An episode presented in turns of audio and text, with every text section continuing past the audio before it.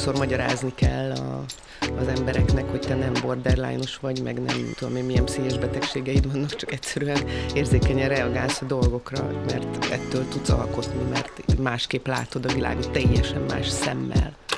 Sziasztok! Ez itt az Egy hullám hosszon, a Noise.hu podcastjének második évada, ahol olyan arcokat mutatunk be, akik túl érdekesek ahhoz, hogy ne ismerjék meg őket még többen.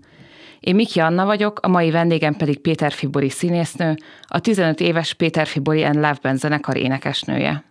Üdvözöllek, Bori, és annak az apropóján ültünk le beszélgetni, hogy 15 éves a Péter Fibori and Love Band nevezetű formáció, aminek most lesz egy nagy-nagy koncertje a parkban. Arról szeretnélek kérdezni, hogy pontosan hogy is alakult ez a zenekar? Fú, hát e- egyébként most azért vagyok nagyon képben mindennel, ami velem történt a születésem óta, mert ugye nemrég tavasszal jelent meg ez az életrajzi könyv, amit Tóth Júlia Éva fiatalíró lányjal csináltunk, és hát ugye most ezt nagyon sokszor átrágtam például, hogy hogy indult ez a zenekar. Ugye nekünk volt az Amor Fördögök című formációnk, ahol én már együtt dolgoztam a Tövisházi Ambrussal, aki egy tényleg egy zseniális zeneszerző, koponya, producer, zenész agy, és ugye ott még a Tariska Szabi volt a szövegíró, és így, így hárman voltunk az amorfördögöknek a magja, és aztán ez főleg nyilván az én színházi elfoglaltságom miatt is, meg hát egyáltalán az Ambrusba is tomboló állandó változás és új utak keresése miatt is végül megszűnt ez a zenekar, és aztán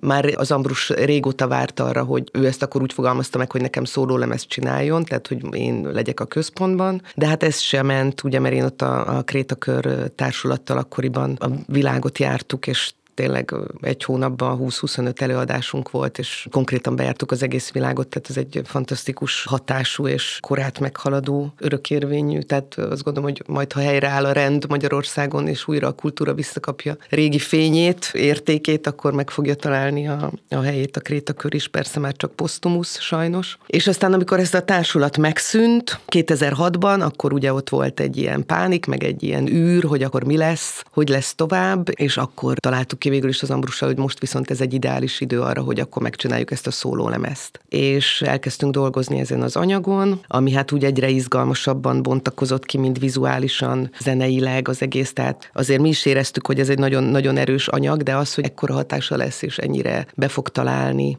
Nyilván ennek is nagyon sok oka van, sok szerencse is kellett azért hozzá, mert nyilván az, hogy volt ez a pici kis tiszavirág életű rádiózás az éterben, amikor underground zenék szólalhattak meg, ugye ez is nagyon nagyon-nagyon számított, hogy ez pont akkor esett, amikor mi berobbantunk ezzel a lemezzel, de hát tényleg kultlemez lett az egyes lemezünk, meg azt gondolom, hogy az én női karakterem és ez a női hanga, ami, ami akkor általam megjelent, az szinte meghaladta a korát, tehát ahova, ahova tart a világ, vagy hát ugye még jobban kellene tartania, hogy mennyire áldásos lenne, hogyha a nők most már végre nagyobb szerepet kaphatnának, és lehet, hogy akkor nem egy háborús helyzetbe ülnénk itt már megint meg egy ilyen világvége hangulatban, amiben ugye éppen vagyunk vagyunk mindannyian, hanem lehet, hogy valami más energiák mozgatnák a földgolyót, akkor még esélyünk is lenne a túlélésre, de hát lehet, hogy ezt már nem tudjuk meg, de talán egy picit az én lemezem és az én lényem azért talán ilyen típusú energiákat is sugal a világba. Igen, és hogy ez a Péter Fibori frizura, ez így biztos, hogy a magyar divat történelembe így befog, vagy be is íródott már. Azon gondolkoztam, hogy mikor lett ez a frizurád, és hogy az azóta eltelt években próbálkoztál-e mással, vagy annyira hozzád nőtt, hogy ez te vagy most már, és így marad. Szerintem igazából tök sokat változott a hajam, eleve sokkal rövidebb volt a kezdetetkor. Szerintem egyszerűen csak a fufru az, ami ilyen. De igazából mióta megtaláltam a fodrászomat, aki nagyon jó barátnőm is, a Vörös Kati, azért mondom a nevét, mert nagyon sokan ismerik, a Fiderikus műsorában is volt, meg tehát ő egy nagyon megkerülhetetlen személyiség így a magyar underground világban, meg úgy egyáltalán. Nagyon izgalmas családból jöttél, igazából az egész családod alkotó ember. Erről mesélni egy kicsit, hogy milyen volt egy ilyen, egy ennyire izgalmas és összetett gyakorlatilag irodalmás családban felnőni, és hogy ez, ez hogyan, hogyan hatott a te életedre, meg pályaválasztásodra? Hát ez olyan furcsa, igen, mert ez mindig megtalálnak ezzel a kérdéssel, de hát egy, egy gyerek az nem tudja, hogy ő milyen családban van.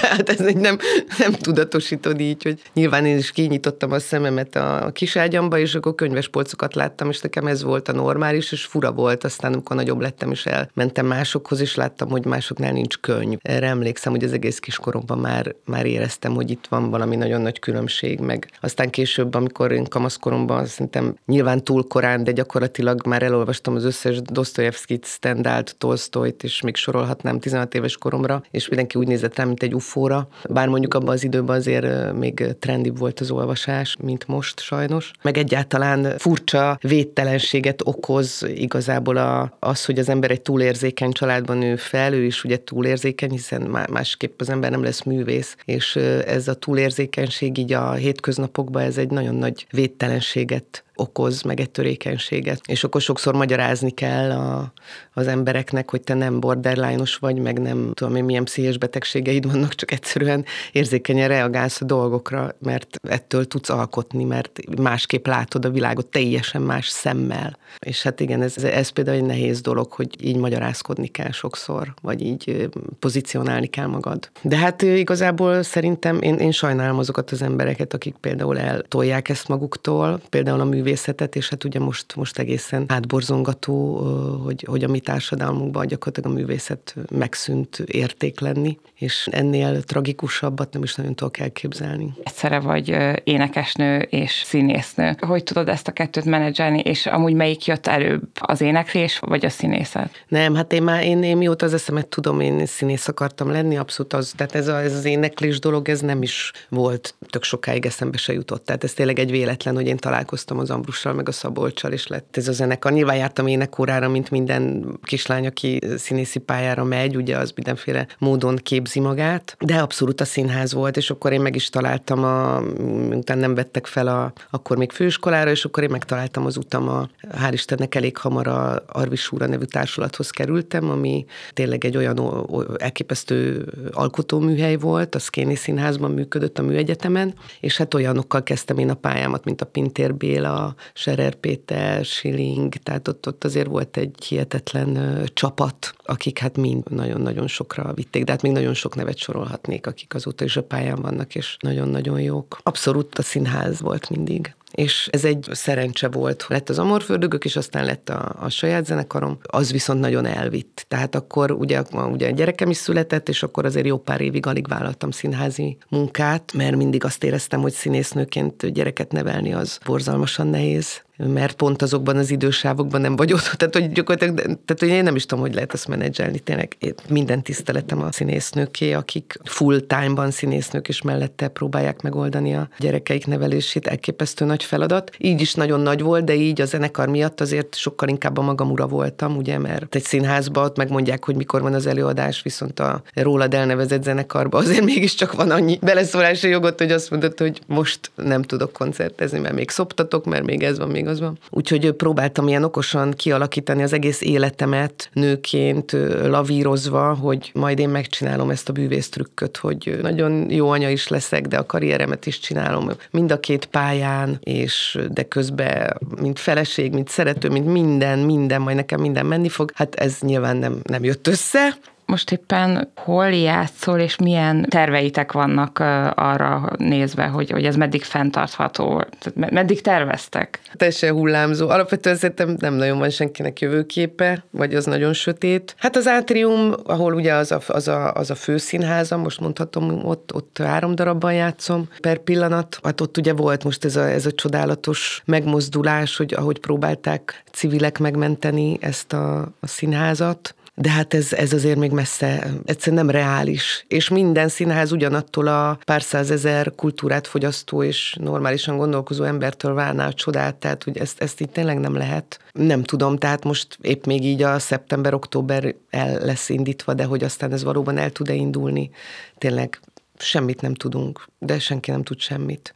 És hát ezt, ezt ugyanezt el lehet mondani a többi társulatról. Nyilván mindenki próbál ügyeskedni, látom a Pintér Béláék is, akikkel ugye szoros kapcsolatban vagyok, a színészekkel is ott, mindenki ott is mindenféle taktikák vannak, csak hát közben, hogyha itt elindul ez az elszegényedés, ami felé most elindultunk ezzel a háborús válság és az ebből fakadó nagyon rossz döntések miatt, amiket a kormányhoz, azt se lehet tudni, hogy meddig lesz az embereknek pénze arra, hogy színházjegyet vegyenek, mert egyébként iszonyatos igény van. Tehát én azért alapvetően teltházak előtt játszom, pedig hét előadásba játszom most, és négy különböző társulat, mert ugye játszom a, egy darabot a Jurányiban, ami orlai produkció, az apád előtt nevet köz, ami a Sógorném a Péter Finovákévának a, a regénye alapján készült színpadi változat, akkor játszom a Proton Színházban, ami a Mudrucó Kornél társulata, aki hát ugye egy világhírű rendező, a Pieces of a Woman ott volt az Oscaron, most is kint dolgozik, kint rendez, és gyakorlatilag ahelyett, hogy az ő színháza és az, hogy ő hazajön és rendez Magyarországon,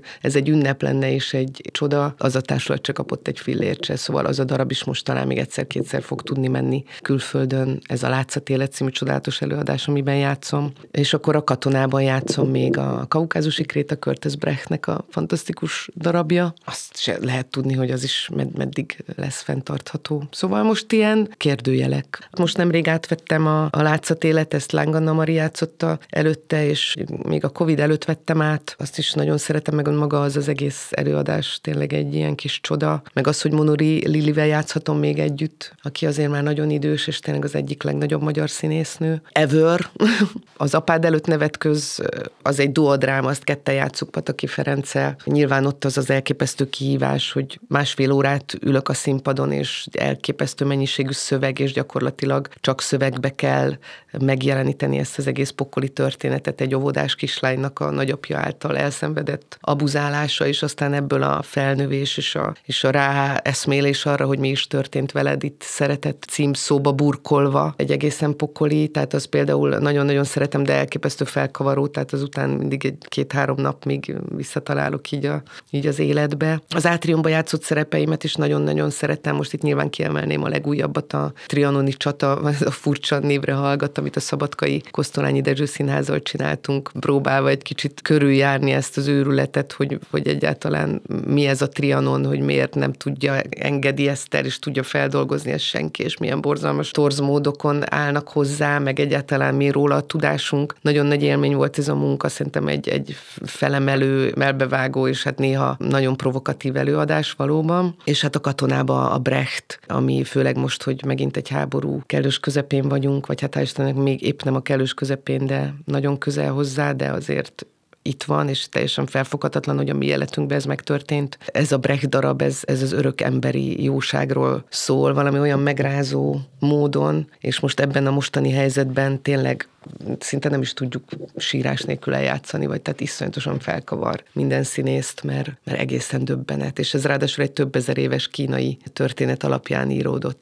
Te is említetted a Tóth Júlia évával az életrajzi kötet elmesélt, hogy hogyan született ez a kötet, hogyan, hogyan jött az ötlet, hogy, hogy, hogy ezt megírjátok, miért éppen a Júliát választottad? Igazából nekem nem volt ilyen ötletem, hogy legyen, vagy hát lehet, hogy valahol azért nyilván semmi nem véletlen, tehát lehet, hogy a lelkem mélyén gondoltam erre, nyilván író családban, biztos, hogy motoszkált bennem dalszövegek miatt, tehát egyre többször kaptam nagyon sok darabban, főleg ezekben az átriumos improvizatív darabokban magam írtam a jeleneteimet, a monológiaimat, tehát hogy érdekel ez a dolog, csak nyilván ebben sincs olyan bizalma, mert mindig olyan vagyok, olyan nehezen hiszem el magamról, hogy meg tudom csinálni a dolgokat, bár ez sokan nem hiszik el rólam. És egy interjú helyzetben találkoztam én a Julcsival, és nagyon egymásra találtunk, meg nagyon jó volt köztünk a vibe, meg az a hihetetlen tudás, amivel ő rendelkezett az én egész pályámról. Tehát, hogy gyakorlatilag tényleg Krétakörön a morf, izé, ezen nőtt fel, eleve zenében is otthon van, színházban is otthon van, tehát egy nagyon komoly gondolkozású csaj, és akkor ez teljesen egy ilyen véletlen mondat volt, hogy mert ő pont benne volt, hogy felkérték egy zenekari könyvre, de aztán abból nem lett semmi, és akkor mondtam, hogy hát akkor, akkor írjál rólam. És ez így, ez így elgurult így ez a, ez, a, ez a mondat, és akkor ezt elkezdtük, akkor bemondtuk a Stark Attilát, aki az én állandó grafikusom, egy zseniális pali, mert azt szerettük volna, hogy egy olyan mű legyen ez, vagy egy olyan tárgy, amilyen még nem volt, és azt hiszem, hogy ezt tényleg sikerült meglépnünk. Tehát szövegileg is, képileg is, vizuálisan, a grafikákkal az egész, és hát tényleg őrület, mert tehát, hogy naponta kapom a feedbackeket, de tényleg nem találkoztam még olyannal, aki csak egy kicsit is bármilyen negatívut mondott volna, tehát azt hiszem, hogy nagyon betaláltunk megint a korszellemben, meg egyáltalán az, hogy megszólal egy nő magáról, az életéről, a rock and rollról, úgy, ahogy nem szoktak. Tehát ezt ugye megszoktuk, hogy a fiúktól olvassuk ezt el, hogy ó, miket csináltak, és akkor ez mennyire vagány, de hát azért mi nők is csinálunk dolgokat, csak mellette még egy csomó más dolgot is, amit a fiúk nem, meg azt is, amit ők,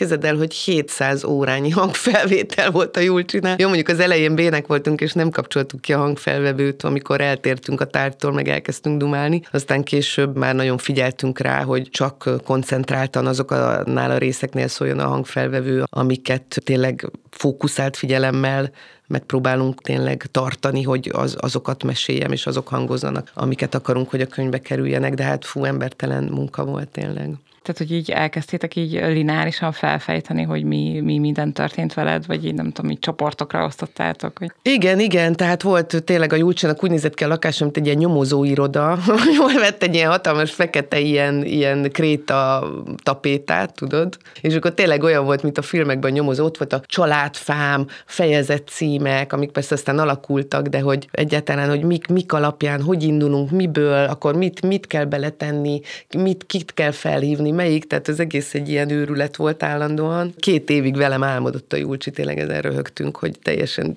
teljesen így egyesültünk ebbe a munkába. És akkor igen, az volt, hogy ilyen topikok alapján ültünk le, hogy akkor na, ma akkor a például a Pintér Béra Krétakör indulás, és akkor most akkor ezt, ezt fejtegetjük, és akkor most a szédülés lemez, ugye, ami nekem egy nagy magánéleti válságomból született, és akkor azt, azt eleve úgy találtam ki, hogy, és ezt nagyon-nagyon szeretik a rajongók, meg a nem rajongók is, hogy ugye úgy írom le a, a történéseket, hogy aztán melyikből melyik dalszöveg született, és akkor például most többen mondták, akik annyira nem ismerik az életművemet, hogy mennyire nagy élmény volt, hogy olvasták, és utána meghallgatták a számot hozzá. Tehát, hogy ilyen érdekes plusz élményekkel lehet köríteni ezt a dolgot. És közben mondom, az egész egy gyönyörű könyv lett, iszonyatosan sok fotóval, meg nagyon vicces rajzokkal, szóval tényleg van egy nagyon jó hangulata. Kinyomoztátok az életedet. Igen, ezt is akartuk neki először, hogy nyomozás egy nő után, csak aztán a kiadó mégis jobban szerette ezt a munkacímet, hogy Bori könyv, és akkor végül ez maradt. Először én is megijedtem pont azért, mert ugye az, az a fajta, hogy a bulvár akar belenézni valaki életébe, szóval az tényleg annyira szomorúan szánalmas, hogy azért szoktam magamatól távol tartani. Nyilván, amikor szerepelek, az általában ugye azért van, mert leszednek egy kép, mert írnak rólad,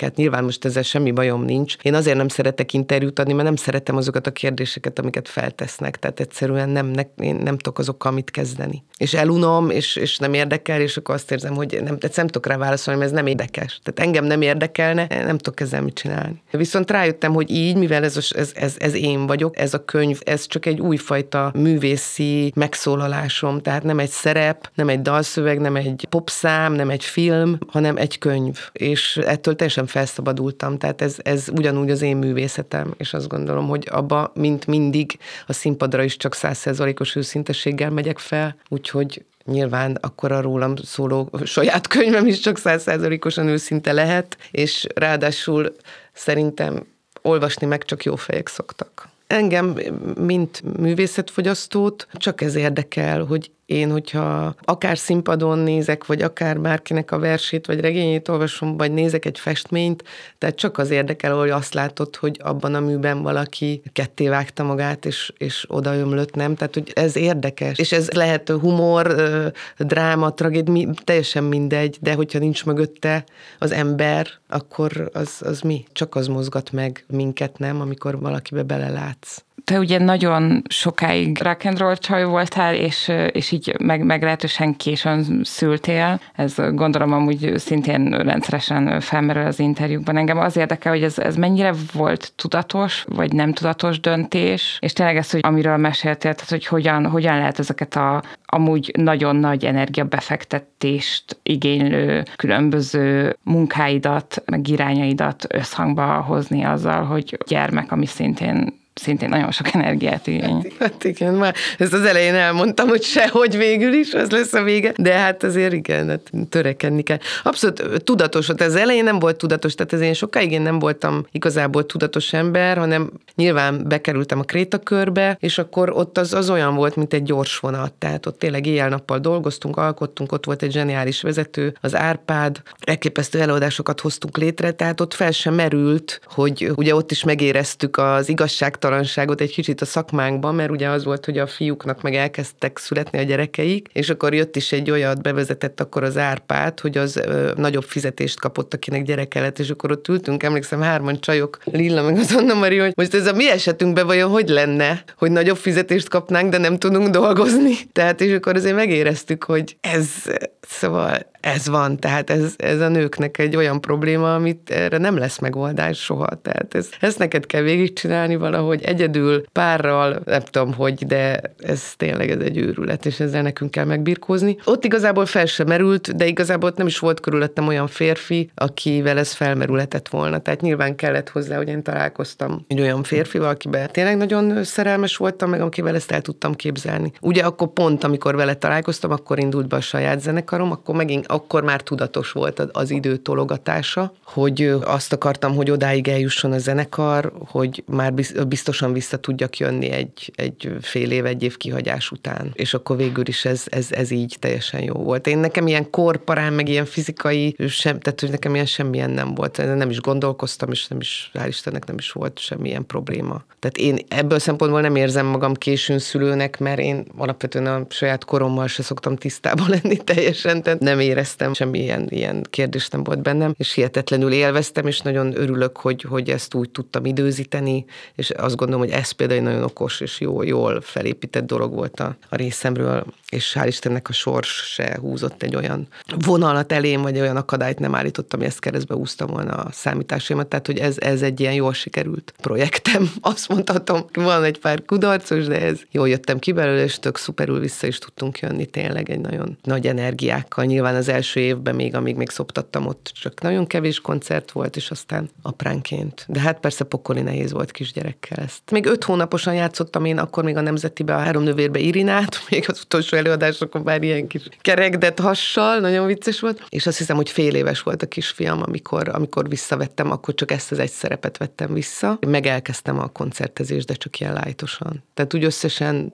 így kb. egy év voltam, így kimaradt. Mesélsz kicsit a krétakörös időkről, hogy hogy kerültél a, a krétakörbe? Fú, hát ez is egy ilyen bonyolult időszak volt ott a, a szkénébe, ott is ugye volt egy társulat, aminek a vége lett, ez is le van írva a könyvembe, hogyha valakit érdekel, ez is egy nagyon érdekes sztori, és akkor ott mindenki ott ezer fele, fele volt, és akkor igazából a Pintér Béla is, meg az Árpád is kb. egyszerre kezdtek el társulatot építeni, és akkor valahogy én úgy, úgy mind a kettőbe benne voltam. Pintér Bélának az első három darabjába, tehát a népi rablét, amit most lehetett látni online, felújítottuk a Covid alatt. Nagyon vicces volt, 20 21 év után bementünk, és kb. ott folytattuk, mint semmi nem tett volna el, őrületes fura élmény volt. A, a kórházbakony, azt hiszem, azt még játszak még a mai napig is, és a sehova kapuja. Talán még ez is repertoáron van, nem vagyok benne biztos. Ebben a három darabban játszottam, de közben elindult a krétakör is, és akkor volt egy év, amit ilyen átfedésbe csináltam, hogy egyszerre a kettőt, és akkor aztán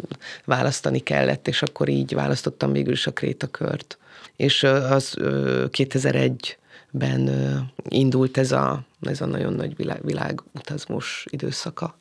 Meséltél különböző Covid projektekről, hogy élted meg ezt az időszakot? Mi mindent csináltál? Nagyon nehéz lehetett színészeknek hirtelen. Igen, hát ez is egy olyan, olyan dolog volt, amit egyszerűen nem, tud, nem tudott az ember elmagyarázni a körülötte élő embereknek, hogy nem is feltétlenül az van, meg kibírnám én azt, hogy, hogy ez van, most, hogy nem lehet színpadra menni, csak egyszerűen, hogyha 30 évig te minden este hatkor elkezd benned az adrenalin dolgozni, és hétkor színpadon vagy, vagy pedig ha koncertezel, akkor mondjuk 9 vagy 10-kor színpadon vagy, tehát hogyha ezt megszokod 30 évig, és ez hirtelen egyszer csak nincs, tényleg én azon gondolkoztam, hogy ilyen addiktológushoz kéne fordulnom, vagy valami, mert ez tényleg ilyen drogelvonás tünethez hasonló tehát én, én akartam ezt élvezni, hogy kényszerszünet van, csak hát egyszerűen nem engedte a, a pszichém meg a testem. Tehát nagyon nehéz volt.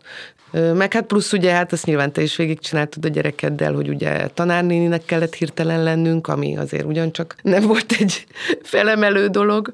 Ez az online oktatás bénázását, úristen, nagyon kemény volt. Meg egyetem meglátni a gyerekedet egy olyan szituációban, ami, ami nem rá, szerintem nem a szülőre tartozik, hogy a gyereke hogy viselkedik, vagy milyen az iskolába, vagy hogy tanult. Tehát én tényleg ez, ez hogy valaki ennyiszer lejt egy ceruzát, tehát engem már annyira idegesített. De hogy egyébként szerintem nagyon érdekes, meg jó időszak volt, és hát csináltuk végül is most, mostanáig az utolsó lemezünk, a Szikra című lemez, ugye azt a Covid elején csináltuk, és akkor az első nyáron jelent meg. Covid alatt kezdtétek el? Nem, az már el volt, el, tehát hogy már voltak számötletek, számtöredékek, és akkor ott én azokat így végighallgattam, és akkor mondtam, úristen, hát ez, ebben már benne van a lemez, és akkor hívtam az Ambrust, és mondtam, hogy most akkor ne üljünk már, hanem akkor toljuk meg és, és akkor az, az nagyon-nagyon szeretem azt a lemezt. Kicsit nyilván rosszkor jöttünk ki vele így a Covid-ban, de nagyon-nagyon-nagyon-nagyon jó lemez, nagyon szeretem. A kisfiad amúgy, ő is ilyen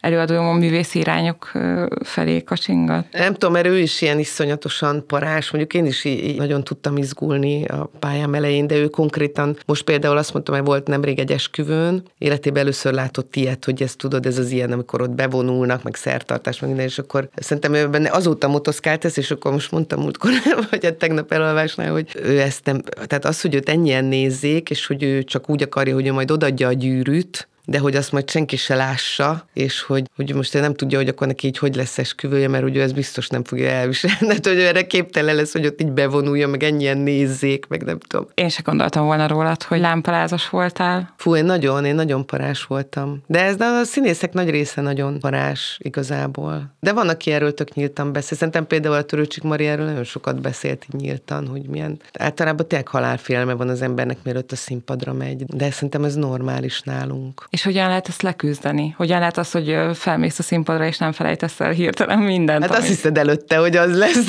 az, az a borzasztó. Hát erre mindenkinek megvannak a praktikái, hát rettenetes, mit tudunk szenvedni előadásot. Hát nyilván azért van, van a rutin, azért, amin azért nagyon sokat segít, meg van, megtanulja az ember a saját, hogy hogy összpontosít a legjobban. Meg szépen az évek nekem inkább az volt a legnehezebb, hogy, hogy ne ostorozzam magam a hibáimért, hanem hogyha most az van, hogy elment egy szöveg, vagy valami, akkor emberek vagyunk, tehát ez, nem, nem, tehát ez lehetetlen, hogy, hogy soha ne történjen ilyen. Meg tudod, amikor így látod, hogy például, tudom, emlékszem, amikor először volt egy Red Hot Chili felvétel, amit néztem, és egyszer csak megláttam, mert volt valami olyan pillanat, egy olyan kameraállás, hogy az összes dalszövege így a kontrolládákra ki van téve, és annyira, annyira vicces volt ezt meglátni. Ha te alakíthatnád a világot, és a te kívánságod szerint alakulna minden, akkor mi lenne az az ideális harmónia, hogy így elképzeled mondjuk a következő évet, így a saját életedben? Hát én mondjuk mégis azzal is kiegyeznék, ami mondjuk így a rendszerváltás utáni időszak 90-es évek, tehát az a fajta lendület, ami akkor volt, az a öröm és eufória, hogy Európához tartozunk, és letettük a, azokat a terheket, amik eddig húztak minket, megnyomorítva ugye az országot és a, a társadalmat, és ott volt egy ilyen üdítő időszak, azt hiszem, amikor amikor tényleg sok mindent lehetett csinálni, az egész olyan biztató volt, tényleg kinyílt a világ. Én valami ilyesmivel is kiegyeznék, szóval tényleg, hogy maradjunk a realitásnál, tehát hogy valami olyasmivel, ami már volt. Köszönöm, Bori, hogy eljöttél hozzánk. Ha tetszett a műsor, ne felejtsétek el bekövetni a Noise csatornáját Spotify-on, Google Podcaston és a többi podcast platformon. Hallgassátok meg korábbi beszélgetéseinket, és olvassátok cikkeinket. Sziasztok!